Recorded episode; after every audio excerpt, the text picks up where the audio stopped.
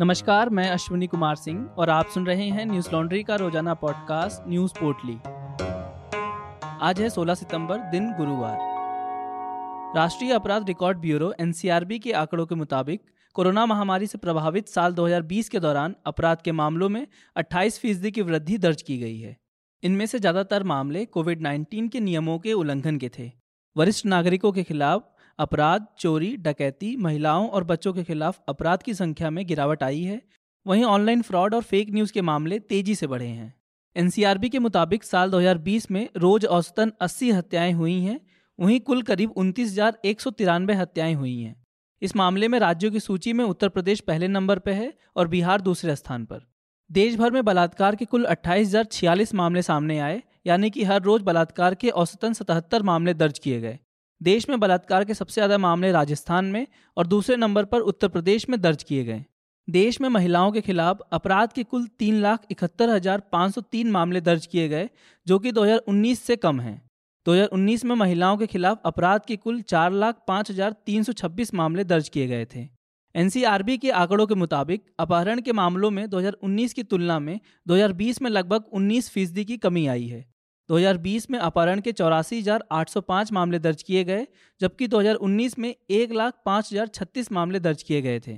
अपहरण के सबसे ज़्यादा मामले बारह हजार नौ सौ तेरह मामले उत्तर प्रदेश में दर्ज किए गए। इसके बाद पश्चिम बंगाल में नौ हजार तीन सौ नौ, महाराष्ट्र में आठ हजार एक सौ तीन, बिहार में सात हजार आठ सौ नवासी और मध्य प्रदेश में सात हजार तीन सौ बीस मामले दर्ज किए गए। वहीं राष्ट्रीय राजधानी दिल्ली की बात करें तो यहाँ चार हजार बासठ मामले दर्ज किए गए। इन आंकड़ों में साइबर अपराध के मामलों में उछाल आया है। पिछले साल दर्ज मामलों की तुलना में इस बार ग्यारह दशमलव आठ फीसदी अधिक मामले सामने आए हैं। सबसे ज़्यादा ग्यारह हजार संतानवे मामले उत्तर प्रदेश में दर्ज किए गए। देश में चार दिनों की राहत के बाद एक बार फिर से कोरोना के तीस हजार से अधिक नए मामले सामने आए।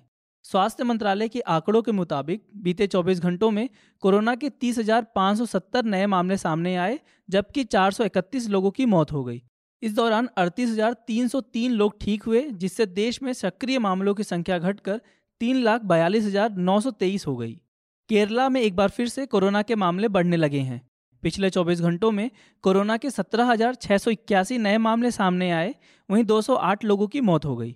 पश्चिम बंगाल सरकार ने कोविड उन्नीस प्रतिबंधों को बीस सितंबर तक बढ़ा दिया। सरकार ने इन प्रतिबंधों की घोषणा बुधवार को की। साथ ही कोई नई छूट नहीं दी गई है। इस प्रतिबंध में रात में वाहनों की आवाजाही पूरी तरह प्रतिबंध रहेगी और लोकल ट्रेन की सेवाएं निलंबित रहेंगी। मुंबई में कोरोना के पाँच सौ चौदह नए मामले दर्ज किए गए, जो जुलाई दो हज़ार इक्कीस के बाद सबसे अधिक हैं। वैक्सीनेशन की बात करें तो देश में पिछले चौबीस घंटों में कोरोना वायरस वैक्सीन की चौंसठ लाख इक्यावन हजार चार सौ तेईस डोज लगाई गई, जिसके बाद कुल वैक्सीनेशन का आंकड़ा छिहत्तर करोड़ संतावन लाख सत्रह हजार एक सौ सैंतीस हो गया है।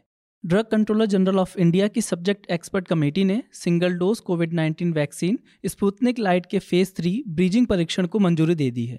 यह परीक्षण लगभग एक महीने में पूरा हो सकता है, जिससे अक्टूबर में स्पुतनिक लाइट लगाने को मंजूरी मिलने की उम्मीद है। यह वैक्सीन शुरुआत में सीमित मात्रा में उपलब्ध होगी। इसकी शुरुआती कीमत सात सौ पचास रुपये रहेगी। दिल्ली, नोएडा समेत पूरे एन सी आर में गुरुवार को फिर से जोरदार बारिश हुई। नोएडा में सुबह सुबह अंधेरा छा गया और जिसके बाद भारी बारिश शुरू हो गई। आमतौर पर सितंबर के दूसरे सप्ताह मानसून आ चुका होता है, लेकिन इस बार इसका स्वरूप बदला है। मौसम विभाग के मुताबिक अगले आठ से नौ दिनों तक दिल्ली समेत उत्तर भारत के कई हिस्सों में मानसूनी बारिश होती रहेगी। यूपी के गोंडा, बस्ती और अयोध्या समेत कई जिलों में देर रात से ही बारिश हो रही है। दिल्ली ट्रैफिक पुलिस के अनुसार प्रहलादपुर अंडरपास में जलभराव होने के कारण बंद कर दिया गया। बदरपुर से एम बी रोड जाने वाले यातायात को भी आश्रम की ओर डाइवर्ट किया गया है।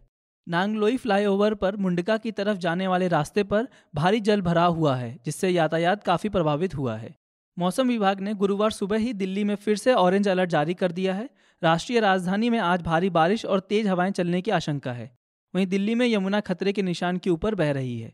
उत्तर प्रदेश के लखनऊ, कानपुर समेत कई जिलों में तेज हवा के साथ भारी बारिश हुई है, जिससे कई स्थानों पर पेड़ के गिरने से यातायात प्रभावित हुआ है। मध्य प्रदेश में तीन दिन से एक्टिव मानसून से कई जिलों में बरसात हो रही है। भोपाल और इंदौर में बुधवार रात से ही रुक रुक कर तेज बारिश जारी है। मौसम विभाग ने अगले चौबीस घंटों में मध्य प्रदेश के कई जिलों में तेज बारिश होने के आसार जताए हैं।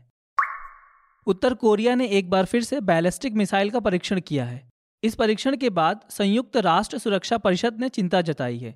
संयुक्त राष्ट्र में फ्रांस के राजदूत निकोलस रिवर ने कहा, संयुक्त राष्ट्र सुरक्षा परिषद में शामिल देशों का कहना है कि इस तरह के मिसाइल परीक्षण शांति और सुरक्षा के लिए बड़े खतरे हैं और संयुक्त राष्ट्र सुरक्षा परिषद के प्रस्तावों का उल्लंघन भी है। उत्तर कोरिया की सेंट्रल न्यूज एजेंसी के मुताबिक बुधवार को छोड़ी गई मिसाइल का मकसद रेलवे आधारित मिसाइल प्रणाली का परीक्षण करना था। इसे उत्तर कोरिया पर किसी भी खतरे या धमकी का जवाब देने के लिहाज से तैयार किया गया है। अमेरिका के मिसाइल विशेषज्ञ एटम माउंट का कहना है, ट्रेन आधारित मिसाइल सिस्टम उन देशों के लिए सस्ता और भरोसेमंद विकल्प है जो अपनी परमाणु ताकत में इजाफा करना चाहते हैं। रूस भी यह तकनीक तैयार कर चुका है और अमेरिका भी इस पर विचार कर रहा है। बता दें कि बुधवार को ही दक्षिण कोरिया ने भी सबमरीन लॉन्च बैलिस्टिक मिसाइल का परीक्षण किया था। वह बिना परमाणु हथियारों के यह तकनीक विकसित करने वाला पहला देश बन गया है। जापान के chief cabinet secretary Katsunobu Kato का कहना है, हम उत्तर कोरिया की मिसाइल लॉन्च को लेकर चिंतित हैं। हम अमेरिका और दक्षिण कोरिया के साथ मिलकर इस पर निगरानी रखेंगे। वहीं यूएस इंडो पैसिफिक कमांड ने बताया कि उत्तर कोरिया के इस टेस्ट से पता चलता है कि वह अपने सैन्य कार्यक्रम को बढ़ाने पर ध्यान दे रहा है। इसके साथ ही वह अपने पड़ोसी देशों और अंतर्राष्ट्रीय समुदाय पर भी खतरा बढ़ा रहा है। गौरतलब है कि रविवार को भी उत्तर कोरिया ने लंबी दूरी की नई मिसाइल का टेस्ट किया था। यह मिसाइल पंद्रह सौ किमी की दूरी तक वार कर सकती है। अमेरिकी विशेषज्ञों का मानना है कि इस मिसाइल में न्यूक्लियर क्षमता वाला टेस्ट होने की आशंका है। प्रतिष्ठित टाइम मैगजीन की साल दो हज़ार इक्कीस के सौ प्रभावशाली लोगों की सूची में प्रधानमंत्री नरेंद्र मोदी, ममता बनर्जी और सीरम इंस्टीट्यूट के सीईओ आदार पूनावाला का नाम शामिल है। टाइम मैगजीन ने इस सूची में तालिबान के सह संस्थापक मुल्ला अब्दुल गनी बरादर का भी नाम शामिल किया है। टाइम मैगजीन की यह सूची छह कैटेगरी में बांटी गई है। इनमें पायनियर, अभिनेता, राजनेता, आइकन, टाइटन और इनोवेटर को शामिल किया गया है। राजनेताओं की सूची में मोदी और ममता के अलावा अमेरिकी राष्ट्रपति जो बाइडेन, उपराष्ट्रपति कमला हैरिस, चीन के राष्ट्रपति शी जिंगपिंग, इसराइल के राष्ट्रपति नफ्ताली बेनेट और अमेरिका के पूर्व राष्ट्रपति डोनाल्ड ट्रम्प का भी नाम शामिल है।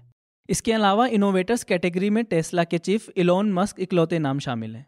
टाइम की लिस्ट में पीएम मोदी के परिचय में कहा गया कि एक स्वतंत्र राष्ट्र के रूप में भारत के चौहत्तर सालों में तीन प्रमुख नेता रहे हैं, जवाहरलाल नेहरू, इंदिरा गांधी और नरेंद्र मोदी। नरेंद्र मोदी तीसरे नेता हैं जो देश की राजनीति में प्रभावी हैं। वहीं ममता बनर्जी के बारे में कहा गया कि वह अपनी पार्टी तृणमूल कांग्रेस का नेतृत्व नहीं करती, बल्कि वही पार्टी है। सड़क पर उतरकर जुझारू तेवर दिखाने की क्षमता उन्हें औरों से अलग बनाता है। बता दें कि बीते साल भी टाइम मैगजीन की सूची में प्रधानमंत्री नरेंद्र मोदी का नाम था। न्यूज लॉन्ड्री सौ प्रतिशत विज्ञापन मुक्त प्लेटफॉर्म है, जिसका मतलब है कि हम किसी भी सरकार या कॉरपोरेट से विज्ञापन नहीं लेते। हम आपके समर्थन से चलते हैं। हम ऐसे ही स्वतंत्र होकर काम कर सकें, उसके लिए न्यूज लॉन्ड्री को सपोर्ट करते रहिए।